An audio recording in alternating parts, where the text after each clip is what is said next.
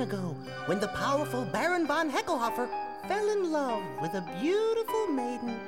To win her love, he built a gigantic mansion. It took him 17 long years, but he did it. Finally, on the day they got married, he brought his new bride to the house. He swept her into his arms and ran up the steps, then pushed the massive door open for the very first time. He stepped across the threshold and splat! He forgot to put in a floor. Kick it.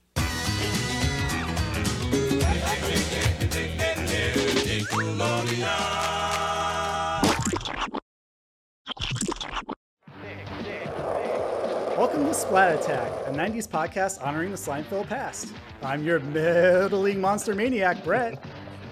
And I'm your trespassing trick or treater, Alex. And Brett, Yes, Alex. why are we heading to Funky Town today? well, Alex, today we're going to be exploring the most haunted building in Bluffington as we discuss Doug's Halloween adventure and the legend of Bloodstone Manor's Threshold of Death.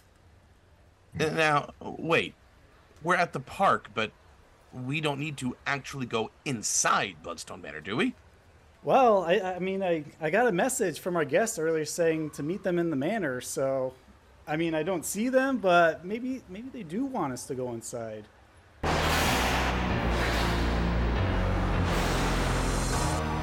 Uh, okay. well, you seem to know what's going on, so you can go first. Whoa, whoa, whoa. Let's be diplomatic about this. You go first. Well, one of us should wait outside, you know, j- just in case. Good idea. Wait, do you hear that? Ooh, what an eerie noise. It's giving me the creeps. Ooh, It sounds like there's somebody inside. yeah, where's that coming from?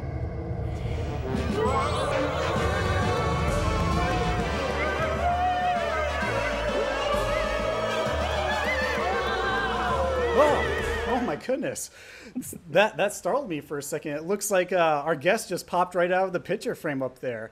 Uh, we have our guests for today, Reese Borges and Jeffrey Kare. How you how you guys doing today uh, on No. this haunted evening? Yeah, we're doing great.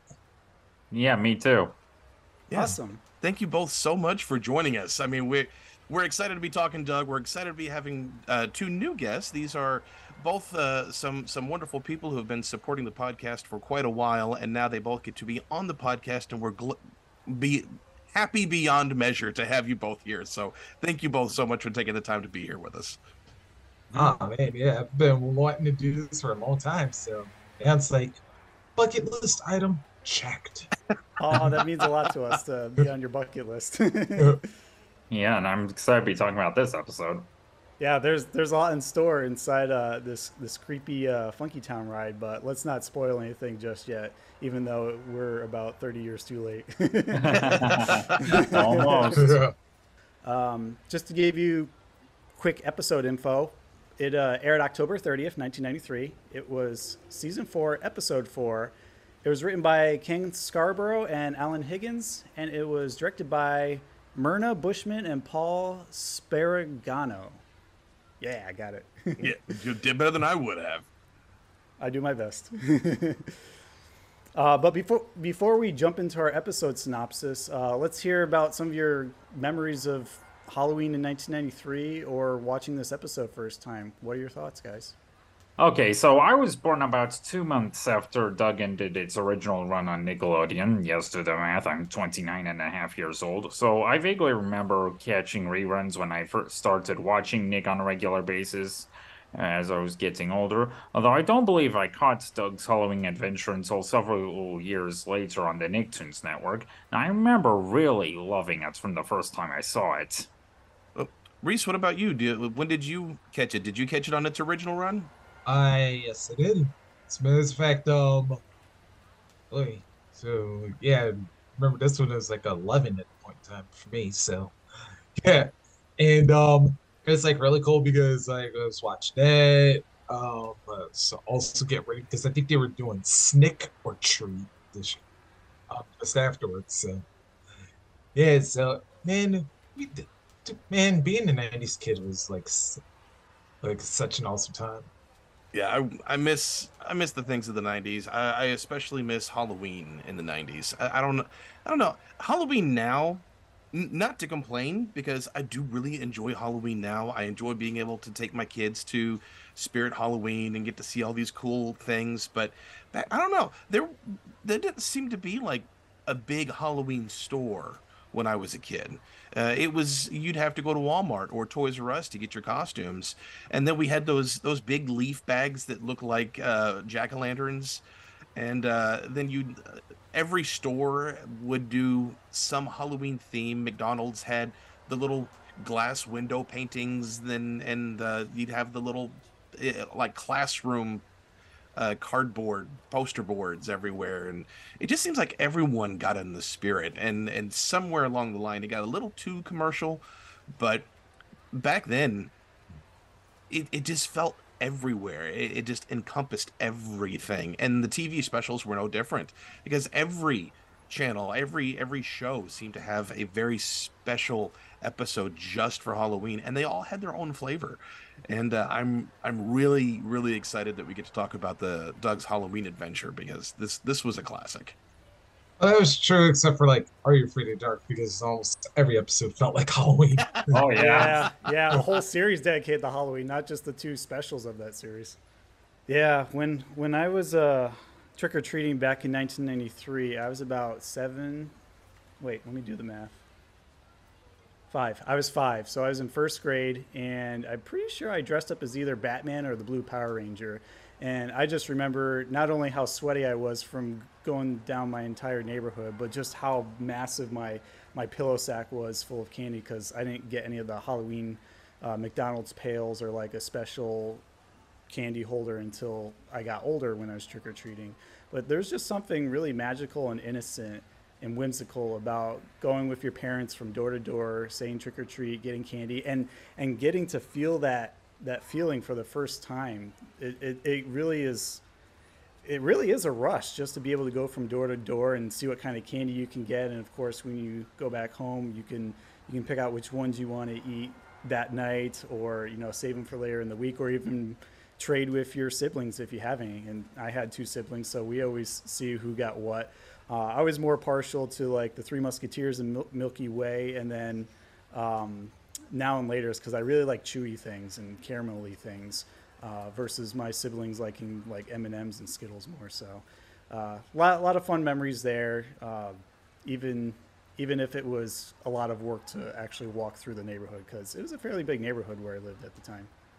I think that year, I think I was either Genie from Aladdin, uh, Spider Man, or the the Green Power Ranger.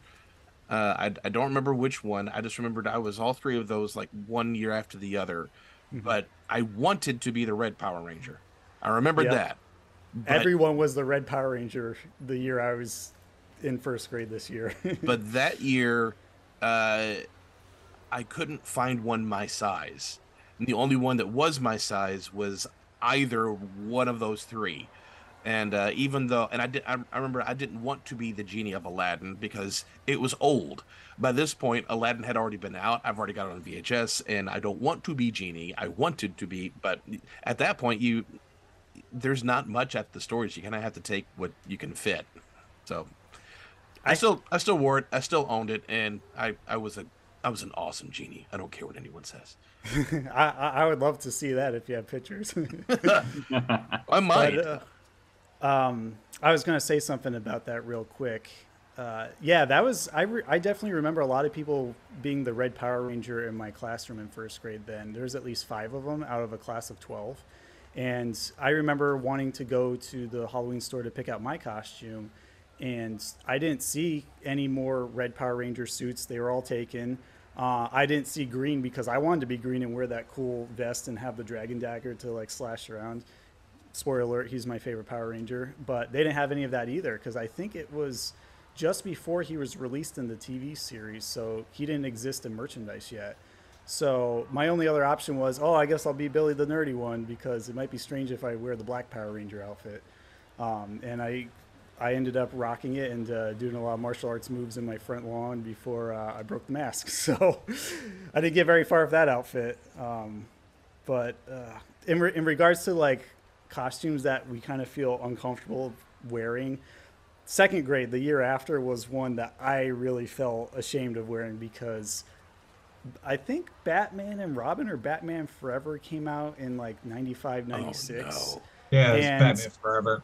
I, I was on a Jim Carrey kick and I wanted to be the Riddler, but the problem was my dad, for whatever reason, didn't want to buy the accessories. He thought it was too expensive if I bought the plastic cane, and um, I, I think the hat came with it. I don't know if it was separate, but I got the costume of my mother at Toys R Us one weekend, and I'm like, "Mom, I can't do this. He's not going to look like the Riddler if he doesn't have the cane and the hat." And she's like, "Come on, this is the best we can do. do, do you didn't want to be the Riddler? Come on, try it on." And I was huffing and puffing and throwing a tantrum, and eventually I got the got the costume, and it just looked like a green unitard with question marks all over it. And I felt so ridiculous in front of my class without any of the accessories except for like the little piece of cloth that you put a- around your eyes to kind of get that thief kind of look, bandit look. And uh, oh, I, I- didn't even I didn't even have like the orange hair dye to make my hair look orange. It just seemed like I I half-assed it, but it was really my parents doing me in there to save a few bucks. So thanks a lot, mom and dad. Do you know what though? If, uh, in fairness, though, Brett, yeah, at least you would have looked like the TV version of the Riddler. That's right. Yeah, Right. yeah. Rest in peace, Frank. the, But, the Adam yeah. West era, you mean? Yeah, Yeah. Yeah. yeah. See, Frank Gorshin. yeah, because I think like uh, yeah, because like the movie stuff, yeah, they gave him McKenna or whatever, but it was like, yeah, yeah, classic Batman, yeah, had nothing. That's a good way to reframe it. Although I Mm. wasn't aware of uh, Adam West era back then. Yeah. Uh, before we go into the episode, and since we've already shared ours, uh, Reese, Jeffrey, were there any major costumes that you remember wearing for Halloween? Well, I remember going as a werewolf one year, Spider-Man one year, and man, I don't have strong memories of what else I went. Maybe as a vampire, but again, that's the most I can remember at the moment. Uh, yeah, um, actually, like all of my good ideas were pretty much my adult years because um, yes. Yeah, because as a kid, I wasn't as creative when I um, with like didn't how have creative I just parents? did like the yeah, yeah, because I was pretty much just like um Dracula for most of it, or or like I went as like a little doctor or something like that. Um, yeah, but yeah, like I said, mostly my adult years, had my best stuff. Like that one year. Yeah, I actually went. I actually went as a, um. I actually went as a corpse. Ooh, interesting. Yeah. So basically, what I did was like I got this. I got this like um. I got like this makeup where you just like smear off and then you just like color it in so it made it look like the bruises and stuff. And then I just took like um yeah, Dad just took like a sleep bag, put through a couple of garbage bags over, and boom, it was like instant, instant dead man. And it was like, it was like such a surprise because I was like, um, yeah, because I actually had my friends like wheeling me around and stuff. and- Oh wow. Yeah. That Yeah. really sells the idea. Yeah, except for one thing is like at one point, like um, they like um lost control and I hit a wall. I was like, guys, I'm supposed to pretend to be dead. I won't actually become dead. yeah, But um, don't want that. Yeah. happen. but then um, then like some of my good ideas didn't exactly pan out the way I wanted it to because like um, yeah, because like one year like right when um second Fantastic Four came out and I wanted to go dressed Silver Surfer. Yeah. Now, see, unfortunately, this is where I should have planned my idea out because, yeah, I just like went there and I had my friends just like um paint me up silver, and yeah, the idea, yeah, the idea didn't really go off with it as well because like um yeah, like once it cooled off, it was like really, really hard for me to even walk. So Oh no. Mm. Uh, Yeah. It, it wasn't safe for skin. Was it like uh, like oil-based paint or something that didn't? Oh no, oh no, it was water. Okay, No, it was water. I Yeah. that's a relief. Yeah, yeah. Trust me, that's the first thing I made sure was, and it was like, um, but yeah, I had to say that at least I did win like an originality prize for it because Sometimes that counts, and they do have um, different types of awards at school. Sometimes when they have costume contests, where you know they do like a little parade around the gym or around the outside of the school, and everyone gets to see what everyone else is dressed up as. yeah, I was about to say like if I would have had to, yeah, if I would have really had like s- the stuff to do it, it was well since it would have been 90, 93, I would have probably wanted to go like as Kirk from Legends. Ah, yeah. Oh. That would be Yeah, just I would have just needed the bag with all the pendants and stuff. Well, shall we begin with our uh, episode synopsis, gang? Yes, Oh, let's yeah. do it. Alrighty. I'm ready. So we open with Skeeter narrating the tale of Bloodstone Manor, submitted for the approval of the Midnight Society. Oops, wrong show. he explains that the mansion was built by the mysterious Baron von Hecklehoffer to win the affection of a beautiful maiden. After their wedding, Hecklehoffer and his love cross the mansion's threshold, only to plunge to their deaths. Since Heffelhofer, Hecklehoffer, Hasselhoff, Has, has a Hoffa Hecker Hoffer? since, since Hecklehoffer forgot to put in a floor. Years later, the haunted house was bought by a scary hooded guy whose face nobody ever saw and converted the place to a haunted attraction at Funky Town Amusement Park. Skeeter is excited to go to the mansion for its grand opening on Halloween night. Doug, though visibly nervous, however, agrees. Cut to the opening credits. So here's our first break for discussion, guys. Can you tell us a little bit about how this episode came to be and what inspired the legend of Bloodstone Manor? Oh man, I mean, uh, if only Jim Jenkins were here, we'd be asking. We, we asked him, he's out of town for this week. yeah, we did ask him to be here. I'll, I'll actually pose something different for you, um, because I don't know if you had the, the chance to read it, but for those of you who are listening, um, we did ask Jim, and Jim would have, but he's he's traveling, and uh, we also did ask um, Billy West. Uh, but uh, his his agent said, "Hey, that'd be great. Reach out reach out to us after the strike." Ah, crap. Okay. Uh, Timing. and I got in touch with the writers, uh, both the head writer and the writer for this episode, and they both very respectfully declined. But Ken Scarborough sent us the first draft of this episode. Brett, did you have you read it? Uh, not entirely. Do you, shall we go through it now? Because I do have it pulled up. No, I've I'll, I'm not going to read the whole thing, but uh, I'll, I'll I, I read it before the episode, so I can tell you things that are different that they changed that for are from the episode. Yeah, go Oh, for it. uh, yeah, I'm intrigued. Because it, it's really fun. Uh, whenever they got to the ride, they actually got to Bloodstone Manor. Most everything is the same. It's mostly leading up to it because, as Brett had said, uh, started the episode, Doug, and I'm sorry, not Doug Skeeter was kind of retelling the tale and how this ride is. They built a ride around Bloodstone Manor. You know, this making this lore around this one ride but the originally in the first draft it was coming from the perspective of Doug and he was writing it in the journal as he usually does. And he was talking about they were trying to build a ride. There's no lore around the ride itself as in uh, a fake lore. There is a real lore around building this halloween ride which at the time was not called bloodstone manor. It was just a haunted house uh, type thing. And it took them forever to build this halloween ride. There was a sign next to it that said coming next halloween coming halloween line marked out of it. Next halloween line marked out of it. Soon. They just didn't know when because the the legend was that the ride was so scary that even the plans would frighten the construction workers and and the construction workers were looking at the signs and they were holding uh, little coffee mugs and they were freaking out and scaring and shaking the coffee so much that it was coming out and they bumped into each other trying to run away from the plans.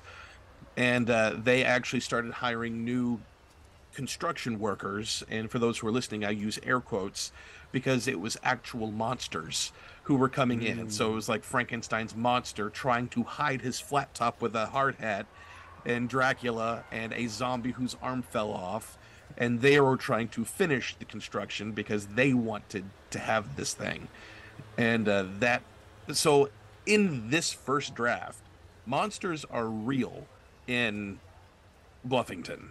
Uh, I mean, and and I know that we had the, a bit of a supernatural element at the end of this episode, but the, the this starts with monsters already existing and uh, trying to finish up the ride, and then it's been finished, and Doug and Skeeter are going to go on this ride, and they are excited about going on this ride, um, but Doug uh, has to have Judy come along with because she's got to be the chaperone, and that's that's where the opening credits start.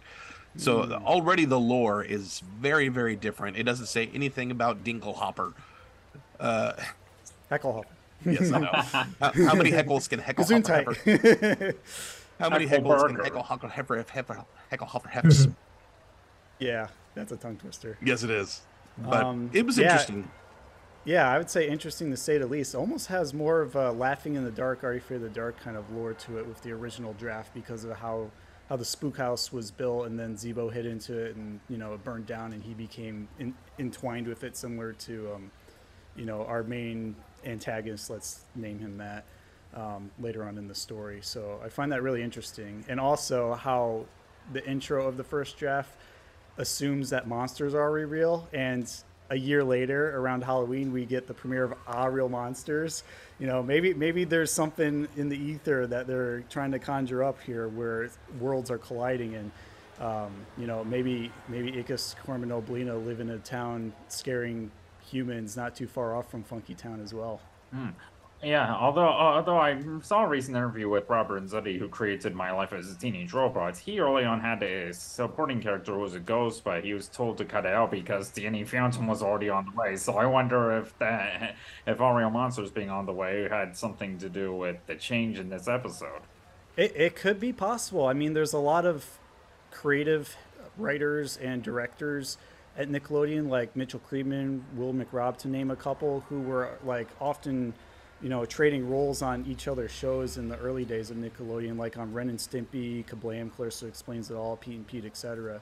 So I, I feel like because of everyone's tight knit uh, camaraderie, I, I don't know how they are related to Klasky Csupo, but they did do Rugrats before they did Our Real Monsters. So I'm sure they're sharing a lot of ideas around, and it just kind of became part of their collective unconscious as the, the Nickelodeon tour de force of the golden era, where you know these ideas connect to those ideas, and it's all mapped together on a conspiracy theory uh, pegboard. But to continue on with the story, now that we've officially introduced it, Doug explains that Halloween is usually his favorite holiday, but he might not enjoy it as much this year since he's afraid of going to Bloodstone Manor. To combat his fear, Doug dresses as his favorite action hero, Race Canyon, which I'm also dressed as because he is my favorite hero. As he assembles his costume, Doug imagines Race Canyon climbing a mountain towards Bloodstone Manor, only to be stopped by the faceless Phantom. Doug enters the scene and he defeats the Phantom and delivers a whip smart pun. Once Doug is dressed in full costume as Race Canyon, he's in much better spirits, and he even slides down the banister too, singing the theme song. Dun dun dun dun dun dun dun. Ooh. On his way out the door, he finds Judy watching TV and informs her of his plans to go to Bloodstone Manor. Doug's doubts return when a commercial for the attraction interrupts the conversation. Funkytown advertises the manor will open its doors to give you the scare of your life or death. Wear a costume and get in for free. Once you've crossed the threshold, there's no turning back. This triggers Doug to revisit his daydream. This time, when confronted by the hooded phantom, he and Race topple over the cliff's edge, and Doug falls down into the canyon below. Wah, wah. After his daydream dissolves, Doug arrives at Skeeter's house to find that his friend is ready to go to the theme park. Dressed as the Space Monk spaceship, spring loaded, I might add, Skeeter worries they might not be able to make it to the ride if they don't leave early to avoid the lines. That'd be terrible. Doug agrees with a sly smile. Doug attempts to delay their haunted adventure, leading Skeeter trick or treating around the neighborhood twice before they encounter Roger, Willie, and Boomer. Oh, also Ned. The bullies dare Doug to TP Mr. Bones' house, and while he refuses, they call him Chicken, mocking him and his action hero costume. Doug chooses to walk away, but now he's even more apprehensive about the trip to Funky Town, wondering, how was I going to cross the threshold of death when I didn't even have the nerve to TP a house? The wind kicks up and takes his hat as he and Skeeter attempt to chase the Funky Town bus. Doug apologizes to Skeeter, stating he can't go to Bloodstone Manor. What do I need that hat for, anyhow? I'm no Race Canyon. Skeeter is disappointed, but understanding. He suggests maybe they should check out Bloodstone Manor some other time. Just then, Patty, whose dad is driving her to the costume party, drives up beside them. Patty compliments Doug and Skeeter's costumes, saying Doug looks like Race Canyon, but without the hat, and tells him, If you were a little taller, I'd say you were the spitting image. Reinvigorated, a love struck Doug imagines kicking down the door to Bloodstone Manor and chasing out all the ghosts and ghoulies. Patty crosses the threshold to meet him and swoons. Oh, Race, you're my hero. This prompts a confident Doug to ask her dad would mind dropping them off at Funky Town. Mr. Mayonnaise agrees. Both Patty and her dad tell the boys they'd never go into Bloodstone Manor themselves. Two workers rode in, but the only thing that came out were their shoes. Then Patty reveals Skeeter was the one who told him that. Doug questions his friend, who then says the guy in the hood who bought the house is a maniac who some people think still lives inside. When Doug and Skeeter arrive at the ride, the line is unimaginably long. After an hour of waiting, the attendant declares the ride is shutting down for the night, even though there are 15 minutes left before the park closes. Roger cuts in line to stand in with Doug and Skeeter, and he decides they still have time and are within their rights to go on the ride. The three of them decide to enter the manor. So here's our next break for discussion, guys. And maybe I should take off my hat since Doug lost his hat. Just take to it. be in character. What are some of your favorite Halloween costumes? Were there any that gave you a confidence boost, like Doug's Race Canyon costume, perhaps? Hmm, None that I can think of. Uh, let's see. Could take a Halloween costume. Um, oh yeah, guys. Well, speaking of people who look like they're in Halloween every movie, probably if we went dressed as like um Undertaker from the like WWE. oh, okay. Nice. Good choice. My favorite Halloween costumes, uh, much like Reese, they, they were more when I was an adult. Uh, the the place I used to work at used to have Halloween costumes every year, and I I'm I'm an actor. I, I like to inhabit characters and and just be that character. So my very first year that I was there, I was Ace Ventura, and and I Wow. I didn't just look it. I, I was Ace Ventura all day long, and they it threw everyone for a loop. And then the, and and I won that year, and uh, then the next year I was Captain Jack Sparrow, and and, and I was Captain Jack Sparrow. I was apparent. I, I was told I was so good at it that one of the one of the other adults that were there, uh, their kid, loves pirates, and they they hired me to play play uh, be Captain Jack Sparrow for their kid's birthday party, who was like four at the time. It was totally convinced, even though I looked nothing like Johnny Depp. But they were That's interesting. they they were still very excited that you know Jack Sparrow, the real one, was there, even though every I got a like plastic sword and all this stuff. They didn't care. They were four, and they had a blast. I had a blast. But those were my favorite costumes. Um, I don't think I had anything that was a real confidence booster when I was a kid.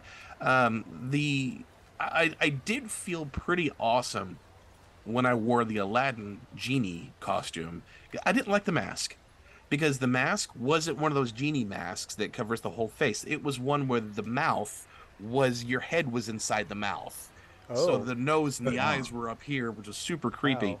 So I got rid of that thing, but this it was just a light blue top with this red sash in the middle and really bright shiny pants and it felt more like samurai to me than than anything. So I used to wear that and pretend I was a ninja going around the house. And Samurai Genie. samurai genie It was so cool. Oh yeah, that's like that actually actually actually made me remember that one because um yeah, I had this really awesome samurai um it was like samurai ninja outfit and the perfect thing was like once it got dark, it actually um actually like kept my actually like um the hood blocked my face slot. So yeah, and unfortunately my friend Daniel like broke my nunchucks.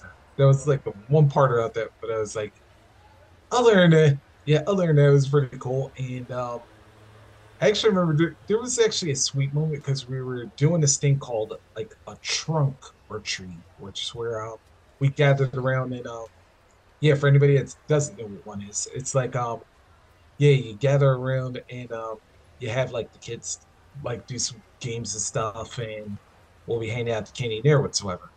But um, yeah, like after, yeah, at the end of the night, like this one kid comes up from behind me and gives me like a little hug. He was also dressed as like a ninja too, so actually I've thought about it too. Like if I would have had one dream costume and I'm still hoping for, I would love to do Scorpion. Mmm. For Mortal Kombat. Yeah, that'd be fun. Especially with the retracting like grappling hook finisher. Get over here. Get over here!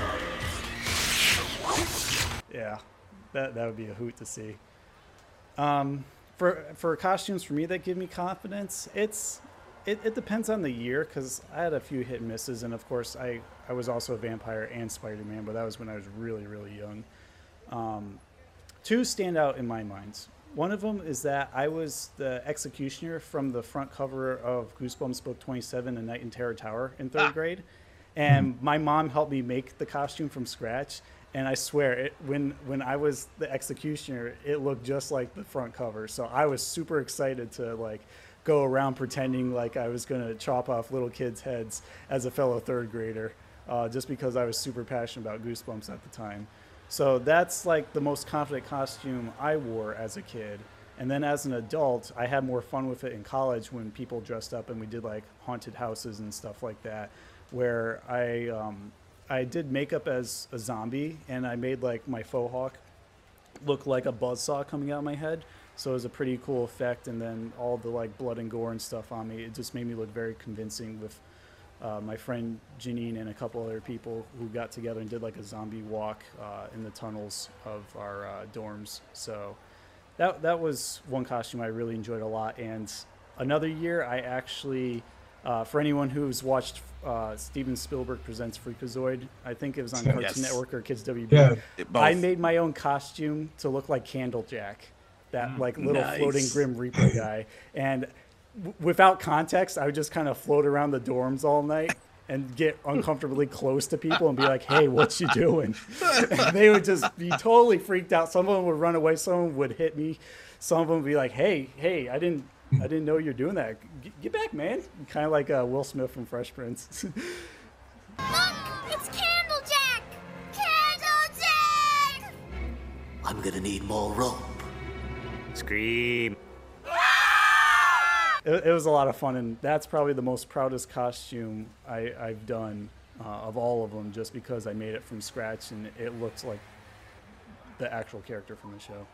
Well, for um, g- going back to the episode, uh, I just wanted to point out some of the stuff that was was different in the first draft because there was still quite a bit in the first draft that was that was unusual. Uh, instead of Doug being nervous about going to Bloodstone Manor, which again was just haunted house, he was excited, and Skeeter was excited, but Skeeter also wanted to go trick or treating uh, it was it was completely opposite. And Doug did not want to go trick or treating. He wasn't even in costume. And Judy, because she was the chaperone, she was dressed in a Halloween costume. And throughout most of the episode, she keeps changing costumes. The first costume she was was Santa Claus. and the reason she chose that was because it's a statement about how all the holidays are interchangeable. And uh, She should go to Christmas Town in Nightmare Before Christmas. Yes. Ooh. and uh, Doug wasn't wearing one. She was dogging uh, Doug about not wearing a costume, and then Skeeter shows up in the costume that he is wearing in the episode, and then he he's ribbing Doug. How come you're not in costume? Aren't we going to go trick or treating? And he's like, yeah, no. So they stand him in front of a mirror and they put on this Egyptian headdress. He doesn't want to wear that, so they take that off. They get a big floppy hat and they put that on him. he doesn't like that either. So then he goes to his room, and I'm I'll have to point it out in the script where it says this, but he's thinking, what can I wear? And he stands next to, again, it's in the script, a sexy Harrison Ford picture, complete where women are wrapped around his arms, and that's when he gets the idea to go as Race Canyon. Interesting. when you Uh, said sexy Harrison Ford, I immediately jumped to conclusions where he's looking at a poster where he's wearing skin tight pants and he's like showing off his booty. You are the bravest, sexiest, most wonderful human being I have ever known. Walter, I will follow you. Walter, to the end. Walter, of the earth. and uh, then they then they go out and they do go trick or treating and uh, Skeeter ends up pointing out her uh, Judy's costume, going, "Oh, hey, cool, cool, cool, Santa Claus! It's a statement about being interchangeable." And and she was she got mad. She got mad at Skeeter for calling her out on what she was doing, so she changed her costume uh, to something else, and that wasn't working. So then she changed it to a picture. She, she was a picture. Uh, I forgot it was like a picture of cheesecake or something like that. But she had the frame. She was walking around with the frame everywhere she went, and she was going to be meeting some friends over at Funky Town. And on their way, they came across, and this was scripted. Though this is when the final version, Roger and and the rest of the gang. But instead of TPing Mr. Bones' house, they were egging people's houses and they actually stopped at an old lady's house and she was pass- passing out candy but uh, instead of giving candy she was giving uh, apples Okay. and Du- uh, roger didn't like that so he was trying to get uh, doug to egg the house which he refused to do and just before roger was going to throw an egg he got hit in the head with an egg. And they start looking around who threw the egg and the old lady at the house was standing there with a carton of eggs going ah i still got my arm Wow. She wants to pull the trick. Maybe it's Miss Clo from the Twisted Claw.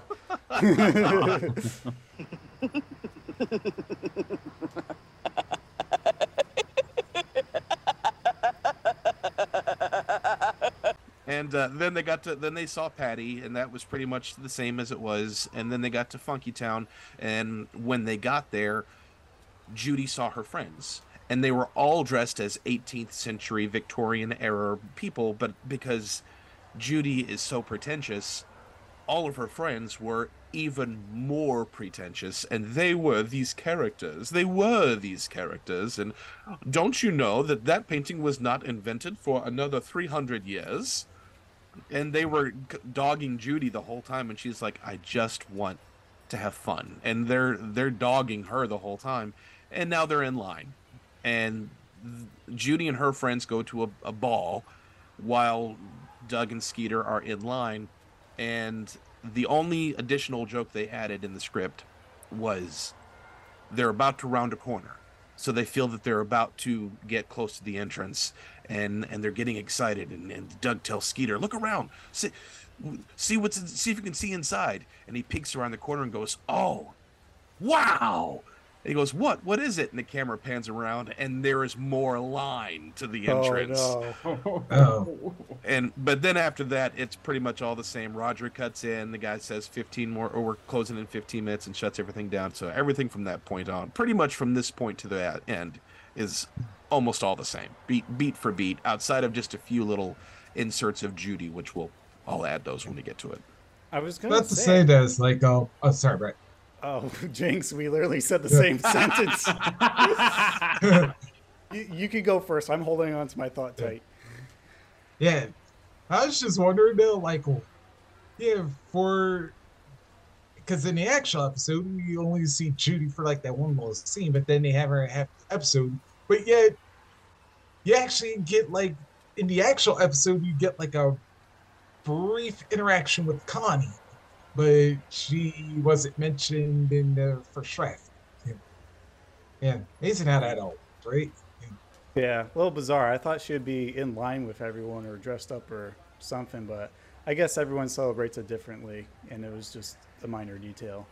Um, what I was going to say was that wow, I really love that concept with Judy dressing up, especially with like a picture frame around her. I wish she went as a Mona Lisa, and then she'd have a serious art discussion with her friends, being like, "No, you're in the you're in the wrong art period. You need to be in the classical, not in the impressionist. Come on, give the program or res- Renaissance, I should say, because." I should know my art history. I, the the only other, and I forgot to mention this, but she was going to be meeting with Joe. Joe was was the latest guy. He is a poet. I forgot that. They, the, Doug and Skeeter were kind of being a little, you know, those the, the little brother bothering the older sister. Who's Joe? Is he the painter? He's a poet. Oh, he's a poet. And then they would just giggle, and she'd get mad and storm off and change her costume and come back out again and um, Joe was at the costume party, and but he didn't know that this was Judy because she was in costume. They had never met before, so at at, at this point it was just, oh, there's Joe. He doesn't know who I am, and she's going to try to impress him. But we'll advance that when we get further in the story. Just a little more playing of what if before we continue. Two things. One, I kind of wish, based on that detail that you revealed, it was Kyle from Doug's Sister Act because they would have a little bit more established relationship going on and have it further in that episode. Uh, and two, I wish they made callbacks to previous uh, costumes that were seen in the Doug series because there was one episode where Beebe had a costume party and people dressed up as different things. And then, of course, you got um, Doug Can't Dance where they have the costume dance and, you know, uh, tons of lovely costumes there that we would have loved to see again, especially that donut with the mysterious hole in the center of their stomach. yes. Uh, there was there was one other small detail that I remembered. It was very small, but it was very much a product of the time, um, which you never see this now. But back at this time period, I believe Six Flags was doing a promotional material with Pepsi. So can we, and it's free with a can of Pepsi. You bring a can of Pepsi, it's totally free. All right, see, you know what I'm talking about. You heard that wrong. Can of Pepsi free? Yes, it said great entertainment for a can of Pepsi. On this episode, they didn't say anything about it. They just did it. Doug and Skeeter had a can of soda and they got in for free. Yeah, that's a that's like a deep Easter egg there if you know what you're looking for. Mm-hmm. Good eye. And uh, in fact, the one thing I should add, I'm glad was changed from the first draft to the final episode was, you know, Doug giving Doug fears of going to Bloodstone Manor because you know it gives him some of the hallmarks of his character throughout the series, where Doug has moments where he doubts himself, but eventually gets the courage to overcome them. That's a very important point, Jeffrey, and I, I agree with you because without that, it doesn't quite feel like it's in line with Doug, Doug's world because he is a very insecure kid. He's very human and humble like that, where he has to constantly second guess himself until he goes through the experience to make him stronger and more confident. So if he's not showing a little bit of intimidation from the get go, then I feel like where's the story going to go from there? He has to like build up his courage somehow, and we find that later in the story. That device is built into the ride as they go through it. And it, it, it the changes they made as far as the how they got there and and going trick or treating as a means of distraction. That's all very much in line with what Doug Doug's habits and and and um, character is. They were very smart changes. That's why there's several drafts. That's right. Yep. Alrighty, moving on. So back in the story, the trio intrepidly crosses the threshold, pausing at a moving painting of the hooded figure. The green-skinned figure taunts them that the only way out of this room is straight down. A pit of spikes lays before them. The walls start to close in, and Skeeter remarks, Kind of a short ride, isn't it? Just when it looks like there's no way out, Doug realizes the drop down is actually an illusion. Nothing but reinforced glass. And they easily catapult themselves across the floor into the dining room through the through the fireplace passage, yes. Once they sit at the table, their chairs drop down and shoot into a ride below. The roller coaster zooms them around a haunted graveyard filled with animatronic ghosts, ghouls, and zombies, too. Doug and Skeeter are thrilled by the ride's atmosphere, while Roger cowers in the back of their coffin shaped car. Suddenly, the ride stops. Skeeter finds a set of stairs leading below the graveyard set, and he and Doug descend the stairs hoping to find someone to start the ride again, leaving Roger in the train car alone. They find the controls, but when the train appears again, Roger is gone. Only his shoes remain. Doug and Skeeter hear Roger calling for help, and Skeeter quivers. I think I may be scared now. The two friends contemplate running away, but Doug knows they can't leave Roger behind, no matter how annoying he can be. And so, the two head back into the ride on a quest to retrieve his lost soul. So here's our another break for discussion. Do you share Skeeter's excitement for haunted attractions, or are you more cautious like Doug? Hmm, I guess I'm sort of in between. How so? Well, well, I mean, on the one hand, I can definitely get the excitement of entering a haunted house, but you know, on the other hand, I try not to. Hopefully, not. Well, hopefully, don't get too frightened by what I see. I'm the same way too, because I went to this place called Darkwood Manor with my wife, her brother, and his wife. And I haven't been to a haunted house since like my carnival days as a kid, but it was really fun to go through once I kind of got over my nerves while waiting in line to get in. Um, you know, it, it's it's like you have you have one part of yourself saying, "Okay, this isn't real. These are just actors. They're just kind of creating an atmosphere for you." And the other part's like, "Oh, I wonder what's going to be around that corner. Don't kill me." uh, and I, I think just having that that perception that you're going to be safe at the end of the ride, even if it does get scary and there are some expected parts that may jolt you, uh, is a good, healthy balance uh, to experience those rides. So I, I would agree with you there, Jeffrey, that I'm very similar when going through haunted houses. Yeah, I, think I'm like the same way as Jeffrey because, um, yeah, you definitely want to have that, definitely want to have that air of like being scared and and at the same time you also don't want it to be like um you don't want it to be like um the abnormal pretty much where it's just like what that's it That's the monster? Go look, you can see the zipper in the back. you want that when it comes out it's like whoa. I don't know how they came up with that effect but yo that legit scared you know what? Out of me. But it was like um, yeah you're also hoping that we don't have any accidents because there's a sad tale that comes because um, one of my friends amy um, went there and i forget what yeah because um there's supposed to be this night that comes out of this like evil knight that comes out of nowhere. And unfortunately his blade inadvertently like um yeah like nicked her head. And um yeah it was a pretty yeah it's pretty deep cut. So yeah That's it's real like, scary. definitely want to hope yeah you definitely want to hope that you avoid that at all costs. But um yeah but you definitely want something where it's like oh if you're gonna promise something scary yeah you want to deliver but but definitely um have a lot of safety to it Yes, yes, most definitely. Um, as a kid, you, you no. Uh, I I was terrified of everything as a child. Uh, I wouldn't even. I had a hard time going through Snow White's scary adventure at Disney World. Uh, I was terrified of that. Uh, but now as an adult, I'm like, eh, I don't care. Let's, let's do it. I'll I'll do whatever at this point. Uh, kind of making up for my time as a kid. But um, uh, that was something that uh, your to your point, Reese. Uh, some of the haunted houses here, they are very very careful about making sure that accidents like that don't happen. They would use real power tools. Uh, at, at one point, you're trying to walk through, and somebody would chase you with a real power tool, and you'd hear it revving up, but all the blades were out. So Hmm. there were there were no blades of any kind. It was just empty. You'd hear it revving. You'd hear you could feel the air off of it, and they would get really close to to your wrist while you're trying to hold onto the rails to go through. But and they are very very close. But it's with that flat part of the saw, so you you know, and they it's very very clear. You're fine. We're not going to hurt you.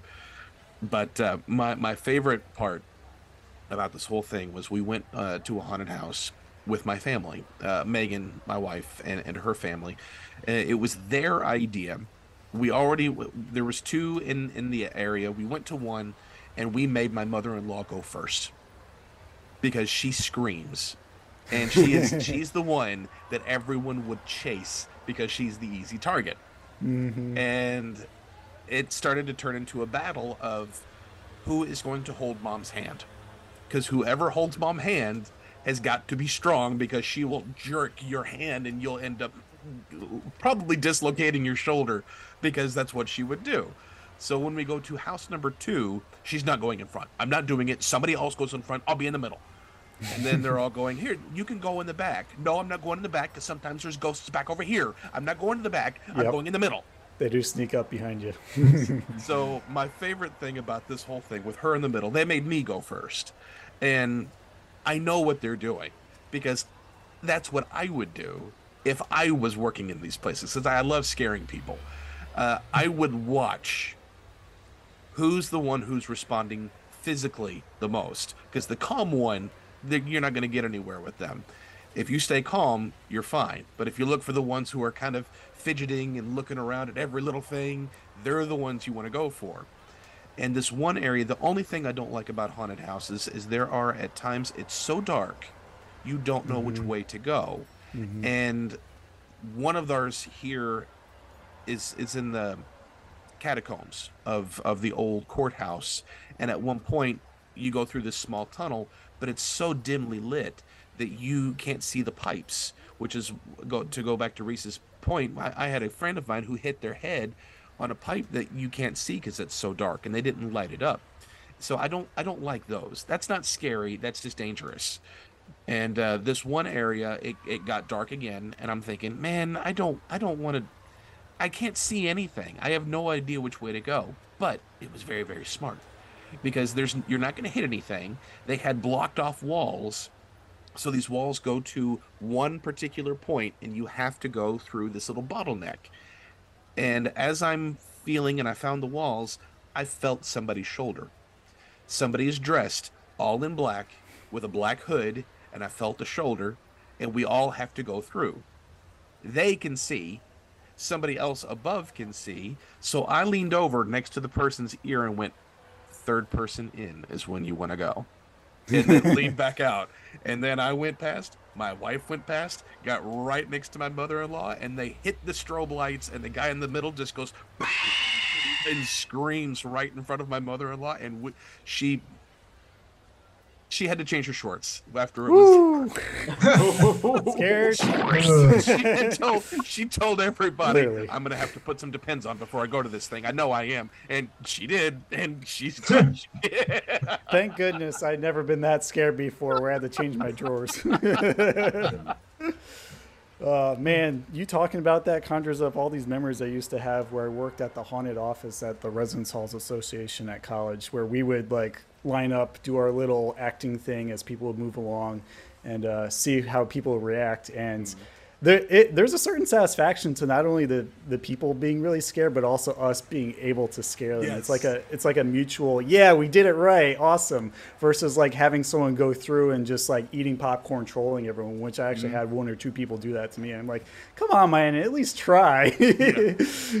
my, my favorite one was as I would go through, I would look for the places that I would want to be. And I found one where there was like four mannequins all in a row, all all in costumes, uh, and and they were they weren't you you couldn't see their face, but they were the they they covered them in mannequins and had like the rubber masks on them, so it looked like and it was dark, so you couldn't really see. And the Freddy Krueger one, I could see the eyes, Mm. and I I was looking, and I nudged my wife and said, "That one's real."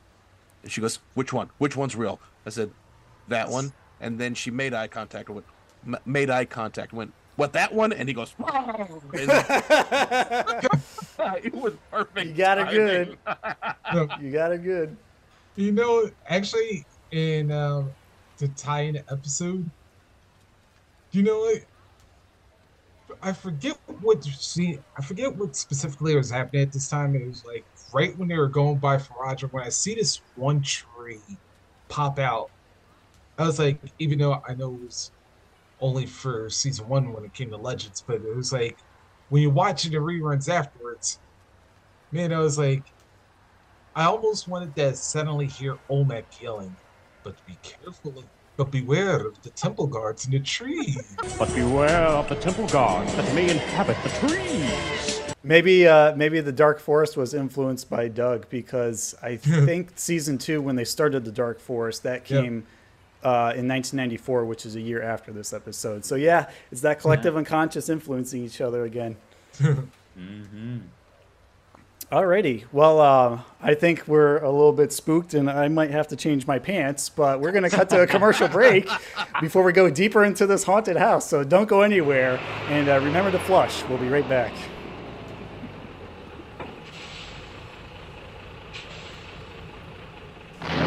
Doug's Halloween adventure will continue after this. Thank you all for tuning in to this episode of Splat Attack. While you have this opportunity, would you please leave us a review on any apps that allow you to do so? And also, if you're watching on YouTube, hit the like button, subscribe, and click that notification bell so you don't miss any of the slime-horrific action that we've got going. Tune in next time, Slimesters, when we visit another mysterious mansion for more supernatural tales of wonder and woe in our Beyond Belief Fact or Fiction retrospective. This time around, we'll be accompanied by two returning guests, excited to tantalize your minds with fact, fiction, and all around frights. You can find all the retrorific action only here on Splat Attack. There's lots of ways you can find me on the internet. I am on Twitter at Jeffrey Kare. In my profile, you can find a link to the accounts for my blog, Kare Reviews, which does have its own website and podcast. If anyone's interested in learning more about my tastes in film, I am on Letterboxd, and you can also find more of my work on Broadway World and Gold Derby. Just want to remind you that you can totally be kicking it alongside us wearing some awesome Splat Attack merch. Go over to bonfire.com slash store slash splat attack store hyphens in between to get some really rad 90s Nickelodeon shirts. We've got some new Legends of the Hidden Temple and Are You Afraid of the Dark t-shirts there, along with some Snake, Stick Stickly, Clarissa Explains It All, Double Dare. We got quite a few things over there. Roundhouse has been a really big one. So make sure to go over to our bonfire and pick you up some t-shirts and possibly a coffee mug or two. If you guys want to check me out, I am on Instagram at Rockin' Reese, and you can also check me out on Twitter at Reese Rocks the Mic. That's Reese with a capital R, and uh, Rocks R O X D A M I C. Yeah, and um, you can also check me out on Nova Filter Network. I do well during football season anyway. I do Sunday Fun Day at um noon Eastern, 9 a.m. Pacific, and I am also host a show called Rockin' Jocks um, at five five o'clock Eastern on Fridays, unless otherwise noted. And I also have the NFL Nightcap, which do Sundays at seven on Instagram and Mondays at seven on Facebook. Two haunted house specials in one episode? We must be doing a versus battle between Alex Mack and Shelby Woo. Jordy joins us as we have our versus battle that is only available on Patreon. Go to patreon.com slash splatattack to get access to this episode as well as a backlog of other exclusive content just for our gagoids. It is spooky season, so we're doubling down on our exclusive content. We are going to be having another Game On episode this month, as well as another exclusive episode where we have a three way battle between three Are You Afraid of the Dark episodes. More on that later. But for now, enjoy what we've got with Shelby Woo and Alex Mack, and we'll see you on Patreon. You can't run from Doug's Halloween special. Now back to Doug. Alrighty, so we are back, and I've got a fresh new pair of pants on, and I am ready to get through this haunted house.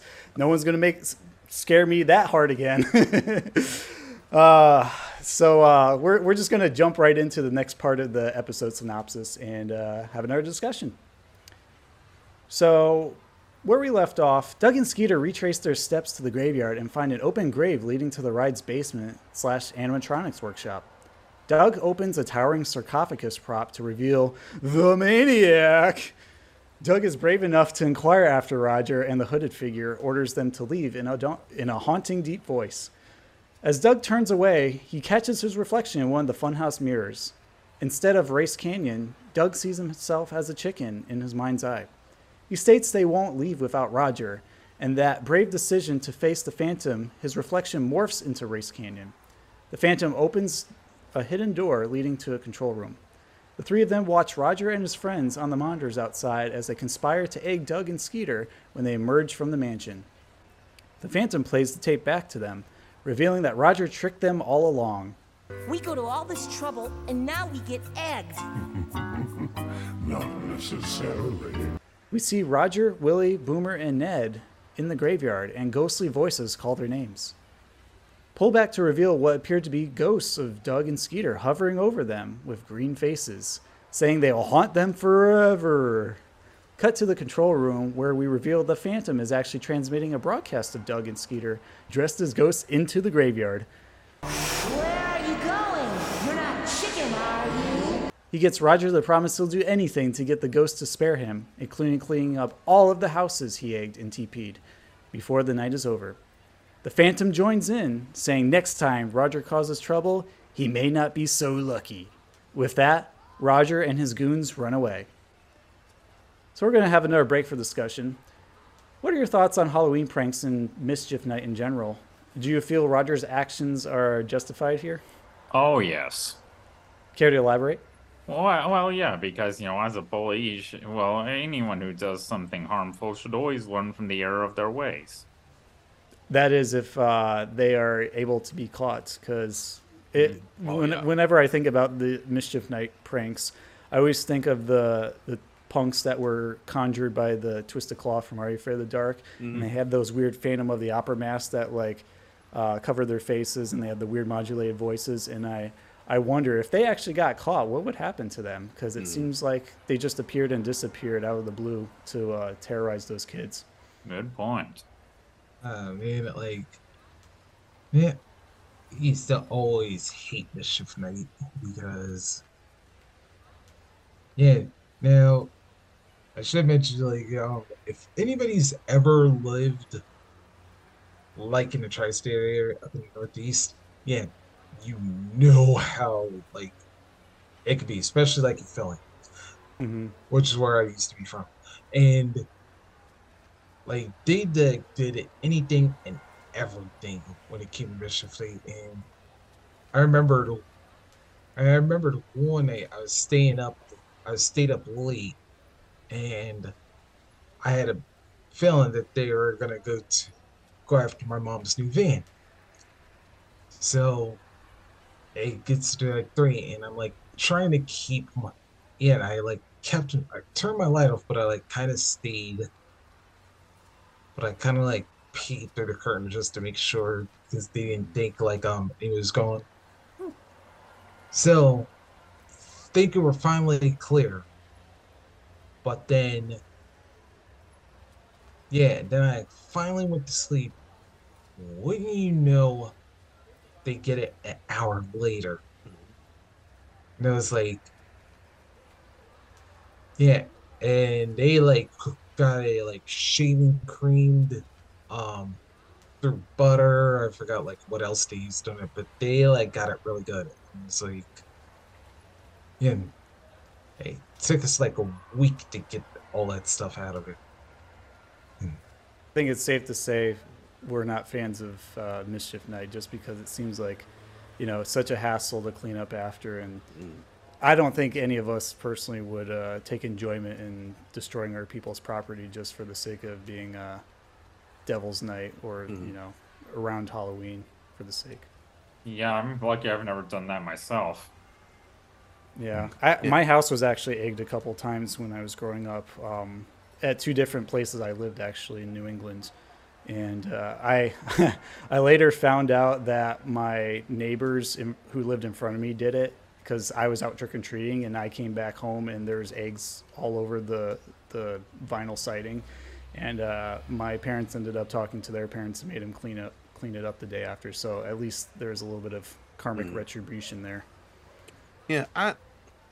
It's Halloween. I like to. I like some mischief. Emphasis on some, and uh, that was one of the things. My my son loves to watch YouTube prank videos and wants to.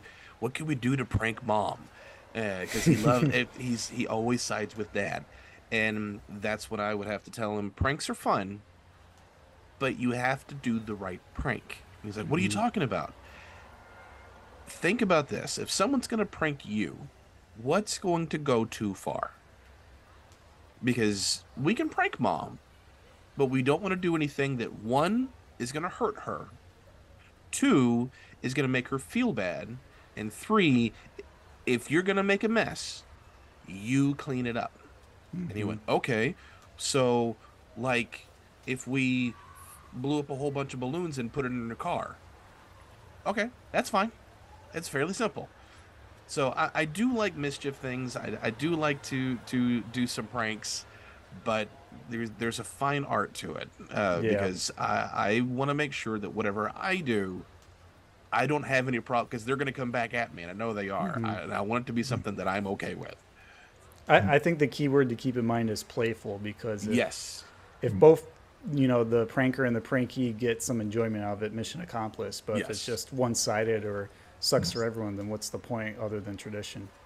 I always think of like on Dates with the Stars whenever Sasha's doing like one of his pranks, like he'll usually just do something like drop a bat from the cell while like everybody's trying to do interviews and stuff, and yeah, like stuff like that. It can be cool, but Yeah. yeah, as far as like egging and TPing and stuff, or just like um, yeah, just like stuff where um something might get damaged or whatever. No. Yeah. Playful pranks, okay. The Purge, no thank you. Amen. Well, uh, looks like we have a little bit more of episode to go, so let's finish off this episode review, shall we? Dissolve back to Doug Skeeter and the Dark Phantom laughing as they walk through the amusement park after hours. The Phantom mentions he has something that belongs to Doug and reveals Doug's Race Canyon hat from his robe, which I'm going to put mine back on too because I just found it. Uh, Doug is equally confused and impressed. Doug finally asks the hooded figure who he is. The Phantom just says, Just call me Baron von Hecklehoffer, before disappearing into a sparkling black whirlwind. As Doug and Skeeter agree to hightail it home, we hear Doug's voiceover narrating that he thinks he'd make Race Canyon proud. Not only was he brave enough to cross the threshold of death, he went back to save Roger too. As Doug and Skeeter break into a run towards the exit, Doug wonders, I wonder if Race Canyon ever had to run all the way home. And that is the end of the episode. So we have one more break for discussion before we do our episode rating of Doug's Halloween adventure. And here's a question for you guys. How did Doug's motivations to enter and stay in Bloodstone Manor shift throughout the episode? Could you relate to him at all? Well, it's it's a lot to think about. Like, I mean, let me say that this episode literally has all the hallmarks of any great Doug Funnie story. I mean, I mean, I've added how you know he overcomes his doubts, but you know, you know, especially you know, as kids get older, they realize whatever fears we all may have, we must overcome them and find ways of doing so.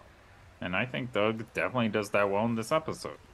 I would say so too. Yeah, I think his biggest uh, problem was just feeling like he was chicken, like he couldn't handle this ride that he built up so much in his head through his imagination. But in the end, when it came down to it, he was very heroic in going after Roger and you know attempting to save him, even though Roger was you know doing him dirty with pranks.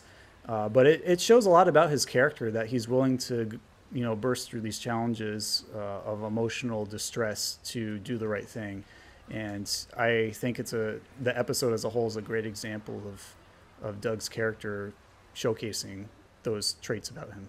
Yeah, I think like Doug in this episode pretty much embodies life in general. Because you see something you see something it makes you nervous first and then when you're in it you're like all right i got two choices.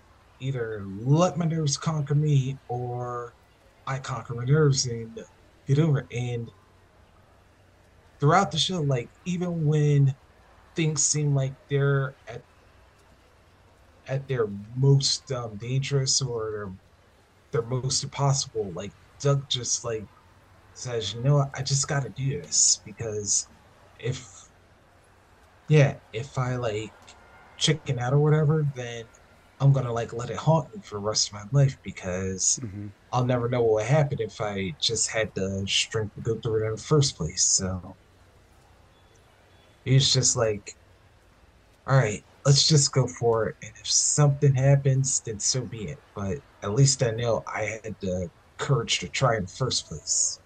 Totally. Yeah. And I think as example that's shown here, you're definitely rooting for him at home when watching the episode.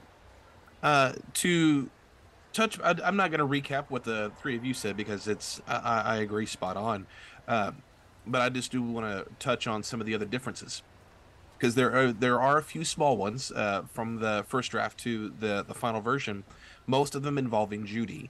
Uh, because from this point on, just about everything that happens between Doug Skeeter and Roger, and although they never say the Baron's name in this version, uh, or in the script for draft one, it's the the plot points are still there. Uh, There's only one one major difference, but Judy goes to the dance, and all her friends are still being super pretentious.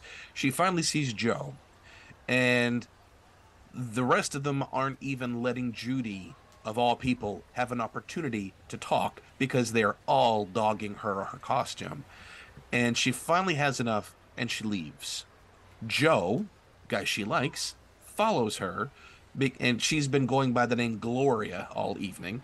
So they, he, he starts asking her about because he likes her. He thinks she's she's a little different than everybody else. And then she says, "I'm different." What do you mean I'm different? It's like, well, the rest of them are are super pretentious. And then she takes off her uh, costume and says, and she said, "Well, what about Judy? Judy, which one's Judy? Oh, the one who's always wearing the the the hat with the sunglasses. Oh, her? She's more pretentious than all of them." Oh, jeez. and that crushed her and she ran away she gave him the frame and left uh, and then we cut to uh, roger and the the group together laughing because now doug and skeeter are inside and judy catches him and then it when she catches him it cuts away and goes back to what's going on with everybody else and she makes Roger stay until Doug gets back.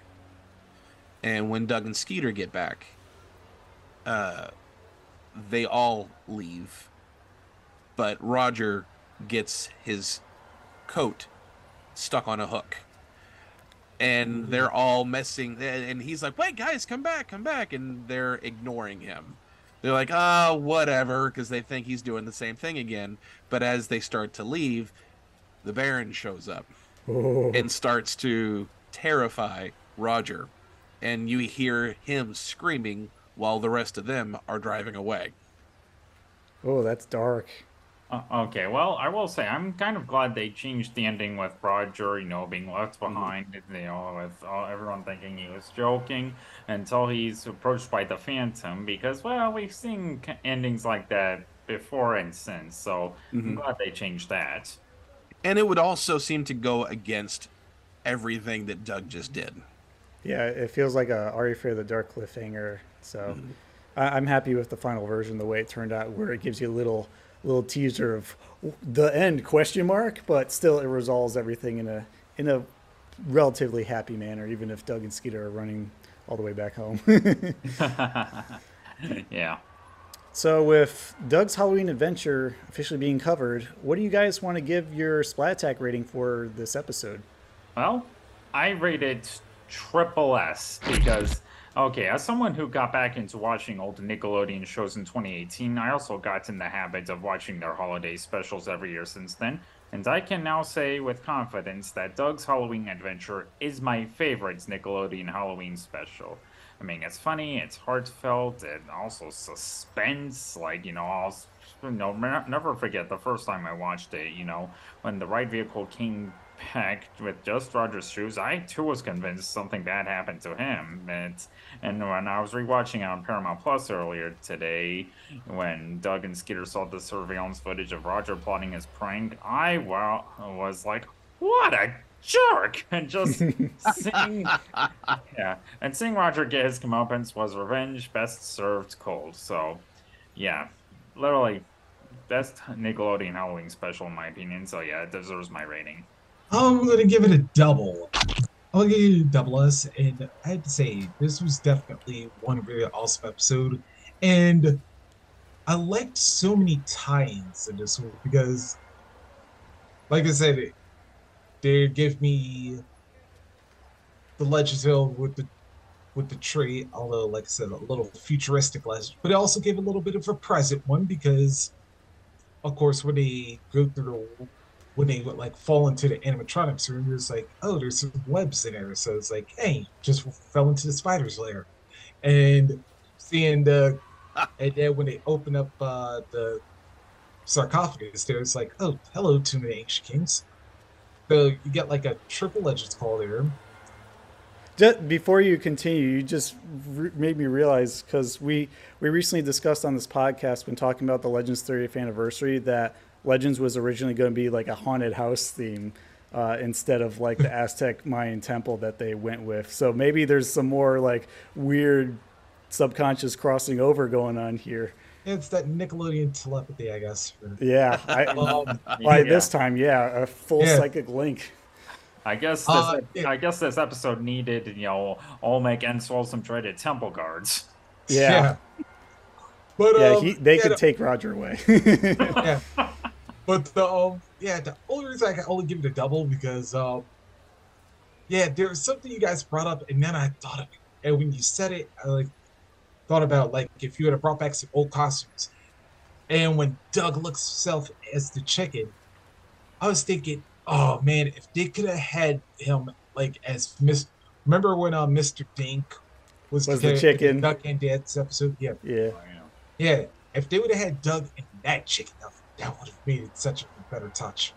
And also, yeah, no Mr. Dink, no pork mm. chop, well, outside of the little intro that they usually do. But um yeah, those are the only two things that that I would say that would have made this episode a triple. But still, it was beyond worth the double. Mm-hmm. Very, very fair assessment. Especially, uh, I didn't even consider Mr. Dink and Porkchop not being here, but uh, I guess I didn't really miss him with all the pacing going on. But it would have been interesting to see what it'd been like if Porkchop and Mr. Dink even went into Bloodstone Manor with the boys. Well, for me, th- there are two things that this reminds me of, just uh, that are pop culture. One is the Haunted Mansion, which I'm sure was uh, a big influence for this because you do see the the ballroom where they all dance and they have that table where everyone sits down and, and they have their scream salad and uh, the the screaming head of lettuce and stuff. And um, also the graveyard uh, you do go through that room in the haunted mansion. So this ride reminds me of that combined with a little bit of tower of terror with mm. that giant drop that you go through uh, which is also really really awesome. Uh, they've changed that now. Now it's guardians of the galaxy ride but still, it's it's a drop. Mm-hmm. Uh, but the other thing this reminds me of is the movie Clifford, uh, which I'm sure many people have no idea what that is. Not it the is, big red dog. no, no, not the big red dog. Ask. No. This this was came out in the early early '90s, and it, it's Martin Short and Charles Grodin, and it oh, is, yeah, yeah. It, it it is a trippy trippy movie. Martin Short is playing a child he is a oh. full grown adult, but he is playing a child character. And the entire and Charles Grodin is his dad or or his uncle or somehow he's he's his guardian. And the whole time, the only thing this child air quotes wants is to go to Dino Land, which is mm. uh, uh, it, it, it's as cheesy as it sounds, and he's annoying. It's Martin Short being unfiltered Martin Short it, it gets really annoying really, really fast, and you just watch Charles Grodin get angry. By the end of it, he gets in the ride, and Charles Grodin is in charge of the ride. So that's what reminds me of this because he gets in it. Oh,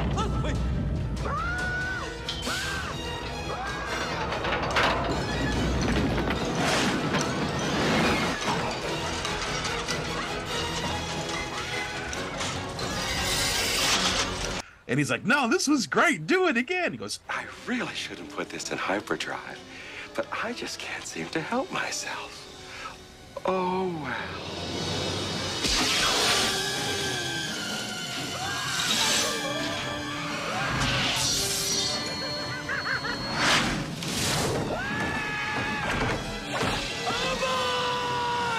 It just made me think of that. Uh, and, and I don't know when I'll ever reference that again. Probably never. but uh, anyway, as for the episode itself, I really enjoy this episode. Uh, I love Halloween episodes already. I had mentioned this earlier. But if you're going to do one story for uh, Doug throughout the whenever it's normally two different stories, then it, it needs to be big. And this really felt big. Uh, I'm really surprised that we actually see Doug trespassing because he technically did. Uh, both him and Skeeter, they were willing to, to break the rules a little bit, which is not something that you'd see Doug normally do. But Doug is also the rational one. Uh, usually he's irrational and has a lot of anxiety, and it takes him, it takes other people to push him to rethink about certain things. This episode, he does it on his own, uh, with the inspiration of being Race Canyon. But I like that Patty encourages him and gives him that little boost of confidence to, to go and try this ride. And uh, even though he's nervous, uh, and reminds me of the first time that I went on a roller coaster when I was a kid, I was scared the whole time, but finally got to do it, and I I now love roller coasters. and uh, I I kind of get that from him, but then also whenever of all people to get lost, Roger, and anyone else, more than likely, if outside of Patty, I think Patty would have stuck around to help. But if Patty wasn't around and you put literally any other child from Bluffington and Roger pull that prank, nobody would have gone looking for him. Not even Skeeter. It would have only been Patty and Doug. And but Patty would have done it out of courage because well not out of courage, just because it needs to be done. Doug had to do it and use courage to do so because he was afraid but was still going to do what was right. And I really like that about Doug. I really like that about his character growth for this one. Because this was all originated from him. He went somewhere deep to take care of somebody who has treated him poorly the entire series and even after this episode, but what's right is right. And that is an incredible thing. And just on the morals alone and the story, it's total triple S for me. No, I'm, I'm going to echo all those sentiments. I love this episode. And out of all the Halloween specials that there are in Nickelodeon, this is in my top three, right behind um, Twisted Claw and, believe it or not, Ren and Stimpy's Haunted House. I really love the atmosphere of this. And what? I love that episode of the Ren and Stimpy Haunted House. I'm dying to figure out where to put it in our schedule. but that that aside, um, we'll we'll have to do that later down the road. Yeah. I, I appreciate how Doug gets a lot of character development during this episode of a holiday special of all places. Um, we just talked about Alex Mack getting a lot of character development on our Patreon Halloween episode in The Secret, and she she I mean it's not like necessary required lore, but it certainly helps to know that for a bit of context to have a deeper understanding of the series as a whole.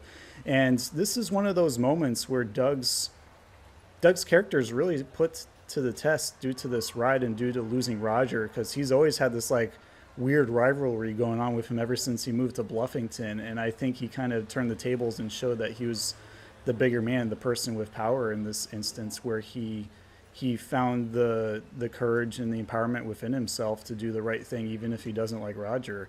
And I really I really love the mystery at the end without it being too heavy-handed about Baron von Hecklehoffer being the person like I guess manipulating the events in Bloodstone Manor, and it leaves you wondering more about the character too as he he disappears as fast as he appears in this episode. So, without belaboring my response too much, I mean, what do you expect? It's Doug, And also, my brother was born um, in a hospital where this was showing on the little TV to the side that I had glued to my eyes. So I'm like, oh, aren't you cute, little brother Devin? And of course, you know, to my left, I was watching the TV. Oh yeah, this is my favorite Doug episode. Mm-hmm. So that that sinks into my memory a little bit deeper than other Doug episodes. So triple S, Splatceptional. Uh, I have a little bit of quick trivia just to mention about this episode, and then we'll move on to our segments to have some fun. This was the first and only Halloween episode made for the series' original run on Nickelodeon. Believe it or not, Disney's Doug also has Halloween episodes called Doug's Bloody Buddy and Night of the Living Dougs, which have aired in Season 5, Episode 8, and Season 7, Episode 6, or Season 1 Disney and Season 3 Disney, in case you'd like to explore those Slimesters. Also, as we mentioned before, the costume Skeeter is wearing is also based on a spaceship seen in the video game Space Monks, which both Doug and he played in the season 2A finale, Doug's Lost Weekend. When Doug talks to Judy about going to Bloodstone Manor in the, I guess, living room? Family Mhm. room? Yeah. Uh, a commercial for Smash Show Skateboards plays on the TV just before the Bloodstone Manor commercial. And if you have a keen eye, this commercial is also seen in the season 3 10A episode Doug Inc., in which Doug trades his Smash Show skateboard for five tickets to Funky Town, which coincidentally is the only other episode in the Nickelodeon era, Doug, where we see Doug and his pals visit this amusement park. Uh, in addition, Baron von Hecklehoffer's voice can also be heard as the voice of all the creepy creatures Doug encounters in the season 2 6B episode Doug on His Own. Uh, the advertisement on the back and sides of the Funky Town shuttle bus reads Cross the threshold of death at Bloodstone Manor. Pretty straightforward. And lastly, I would like to mention that Baron von Hecklehoffer is voiced by Doug Preis, who also voices none other than Doug's father, Phil Funnie, while uh, Willie White, Mr. Bone, and a slew of other background characters on the show. And uh, according to IMDb, this is the fourth highest rated episode, beating out Doug's Lucky Hat by one slot, which we gave our first perfect episode rating to on this podcast. Uh, I do want to also mention quickly that uh, back when I was doing more art on Instagram, I did an interpretation of this episode. So I'll throw it up on the screen for all your Slimesters to see. Oh, oh, oh wow. Oh, oh. boy. Sweet. Yeah. Yeah, that's Baron von Hecklehoffer behind Bloodstone Manor, uh, attempting to grab the boys or at least intimidate them before they enter.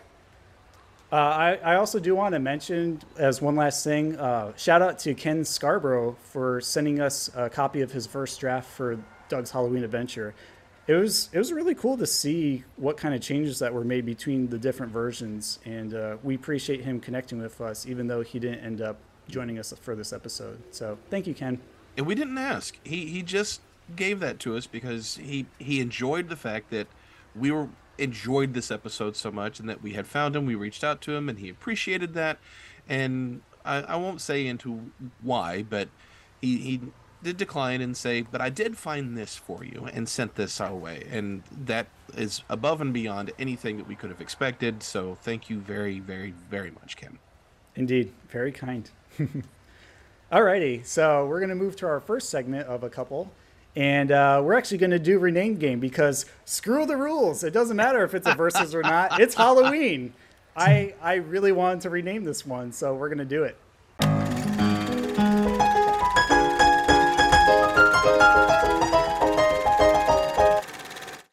Alrighty, so for rename game, what would you give a title for Doug's Halloween adventure if you could come up with your own that would fit it well? Uh, I thought of Sir Douglas of Bloodstone Manor. Makes him sound like a knight. I like it. It's got a medieval feel. It does, e- even though he wasn't, but he still. I don't know, Sir. Just it it it sounds far more mature, and since he did in a way grow up quite a bit in this episode, I thought that was fairly fitting as well. Yeah, he definitely earned a distinction of honor through the trials that he's overcome here. It also reminds your title also reminds me of the liver and onions episode when he wears the armor to face the liver and onions. yes. Yeah, but that's a side tangent. Um, I'm actually going to rename this one Doug and the Maniac Mansion. And I'm doing this as a nod to the 1987 PC game with a similar haunted house premise because I used to love playing point and click adventures growing up on my computer, especially anything that's Halloween themed.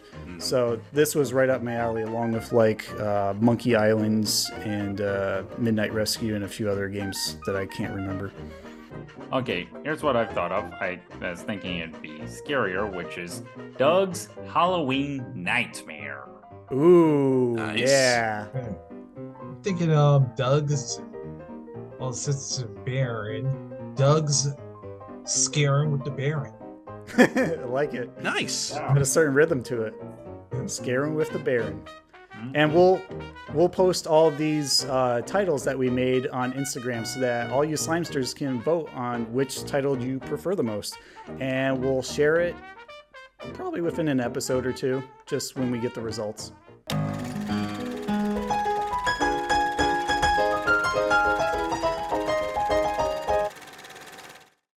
Alrighty, moving on to our second segment. We got some mail from Mona, and apparently she drove her motorboat all the way into Bloodstone Manor because there's a catacomb section. So we we went down the super fun happy slide to meet her at the catacombs, and we have a couple letters that we're going to share today in regards to the Rocko's Modern Life 30th anniversary. So let's go on over to Mona, shall we? These are for you. Thank you very much, Mona. I appreciate it.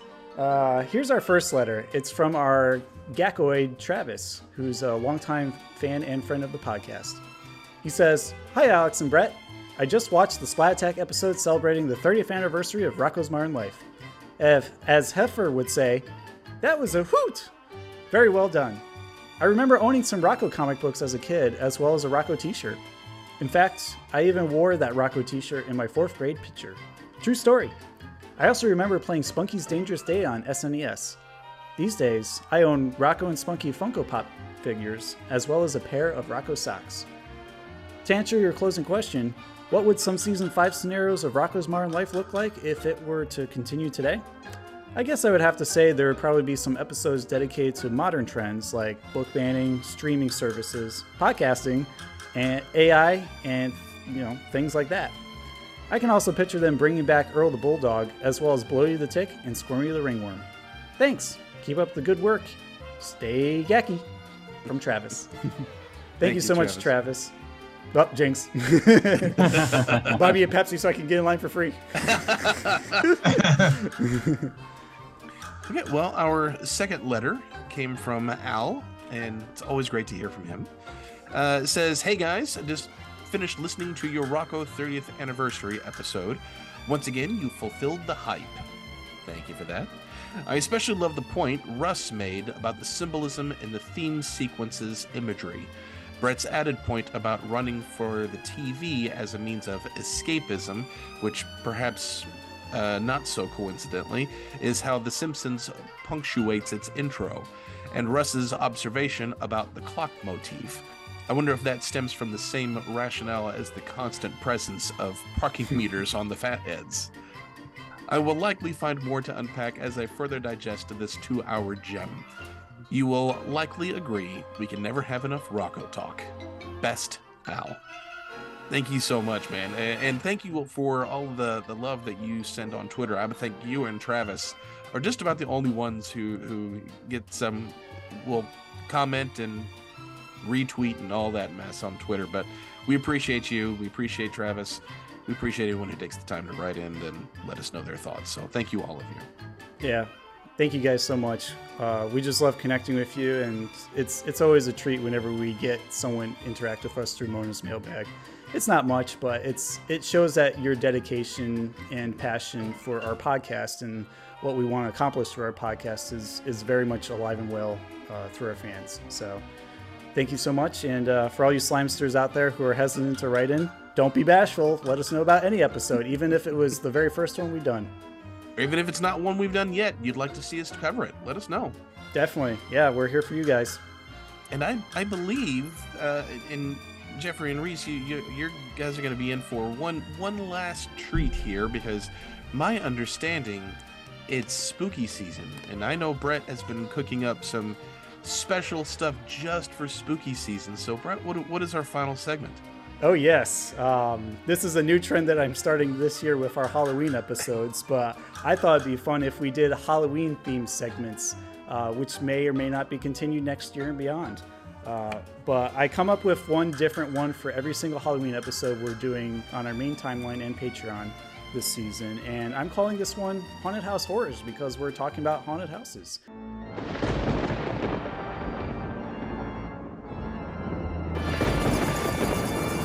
I figured I'd bring something back from the past to uh, do a little bit of a choose your own adventure role play to figure out what our fates will be. So let me pull out my handy dandy 90s fortune teller and uh, we will see what awaits us in Bloodstone Manor fortune teller form. So how, how it works is I have four different rooms of Bloodstone Manor in here. So you're gonna pick whichever one uh, on here, and then I'll do the little the little flippy thing. And then for the second round, you're gonna pick a number, and I'll do the flippy thing. And then the third round, you're gonna pick the character that you pick any character that comes to mind from Doug, and I'll spell out his name. And then you have an option to take the secret door option or take the regular option, and then it'll reveal your fate. All right. All right, so let's go with Jeffrey. We got the kitchen, the bedroom, the dungeon, and the study. Which would you like? The study. All right. S T U D Y. Uh, pick a number that's either one, two, five, or six. Five. One, two, three, four, five. Doug character? Doug. D O U G. And would you like to um, take the regular or the secret door? Hmm. I think I'll take the secret door. Uh, let's see. Four, seven, eight, or three. Hmm. I'll take three. Secret door. You find a vacuum made for sucking up and trapping ghosts. The ghost approaches you with a chainsaw and is captured, and you escape via the balcony. Huh, nice. So you got through Bloodstone Manor. Congratulations. Oh, me. Jeffrey is safe. Yeah. All right. Let me reset this, and I'll have uh, Reese pick next. We've got bedroom, dungeon, study, and kitchen. Which would you like? Dungeon. Awesome pick. D U N G E O N. Uh, pick a number one, two, five, or six. Two. One, two. Uh, Doug character name. Skeeter. S K E E T E R. And then pick another number, which is three, four, seven, or eight. I'll go seven. Okay, seven. And would you like the secret door path or the regular path? Secret door. Secret door. You grab your race canyon whip, pull a candlestick lever from above the fireplace to reveal a passage to a spooky themed food court.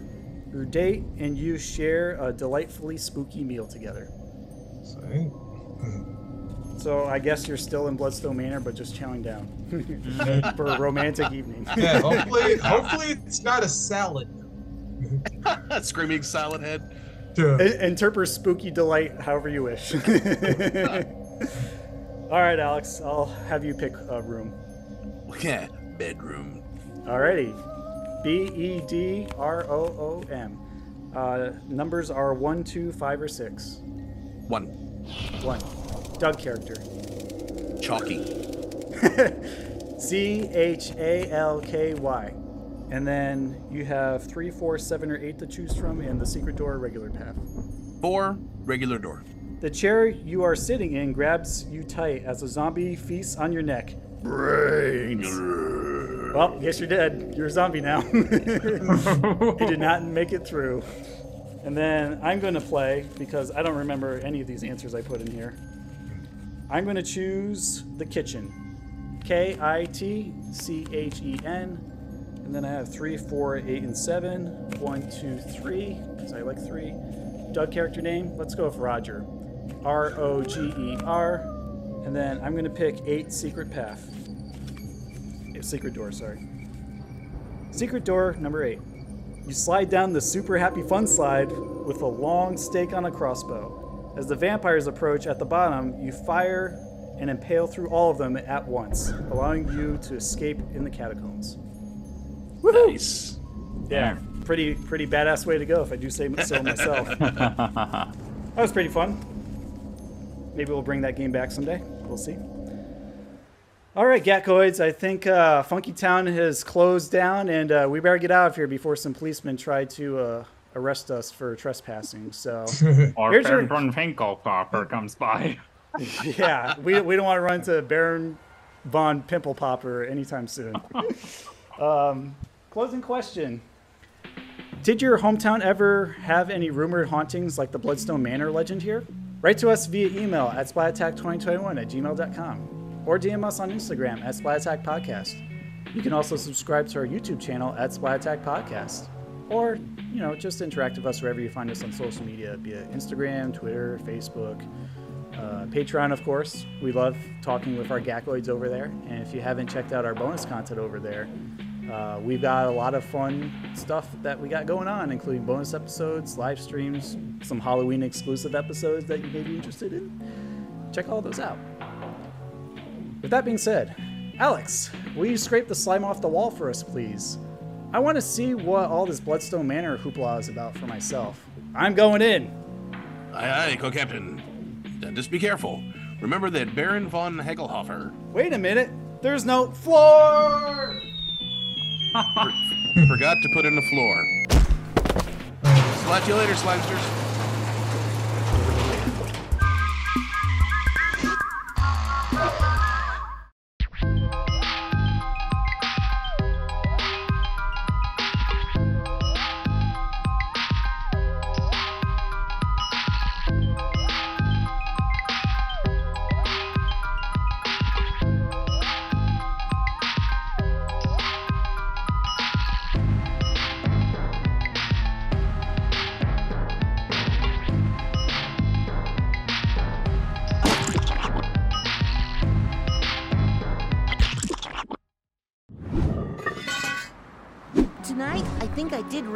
Race Canyon proud. Not only was I brave enough to cross the threshold of death, but I even went back to save Roger.